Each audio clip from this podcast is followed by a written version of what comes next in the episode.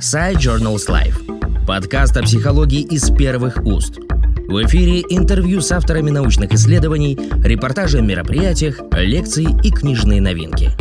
The purpose of this study is to evaluate the behavioral intention of education students to use e-learning during the COVID-19 pandemic.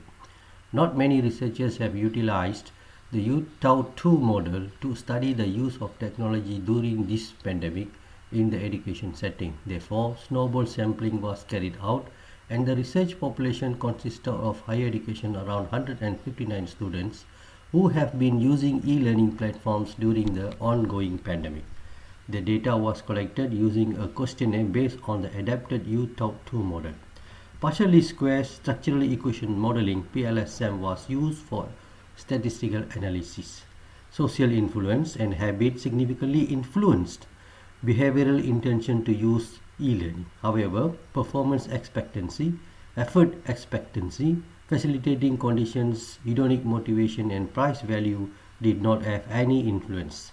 Habit was found to be the strongest predictor for behavioral intention. The findings of this study will guide higher education to consider the factors for effective implementation of e-learning in an academic setting and provide directions for the future research. There are some limitations and recommendations in this study. For the future research, it is recommended that UTAUT model from the different viewpoints of the undergraduates. So we have to expecting that uh, future researchers to use this UTAUT model in a viewpoint other than undergraduates. Future studies must investigate the opinions and challenges faced by the lecturers at higher educations.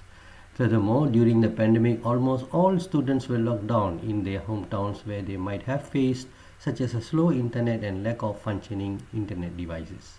Moreover, at the time of the survey, students could also be facing emotional and psychological issues that could have affected the results of this study. It is suggested that further research shall be carried out at the post-pandemic period when higher education start using other teaching and learning methods such as hybrid learning or blended learning when universities resume in-person learning.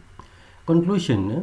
this study set out to critically examine the factors impacting behavioral intention to use e-learning and higher education amid the COVID-19 pandemic utilizing the modified UTAUT2 model. Only two constructs which are social influence and habit influenced the behavioral intention to e-learning, while the other five, uh, such as uh, performance expectancy, effort expectancy, and facilitating conditions, hedonic motivation, and price value did not have any influence. The purpose of the model is to help the university management and academic administrators to understand the adaptability to e-learning and consider the factors for the successful implementation of e-learning in academic setting.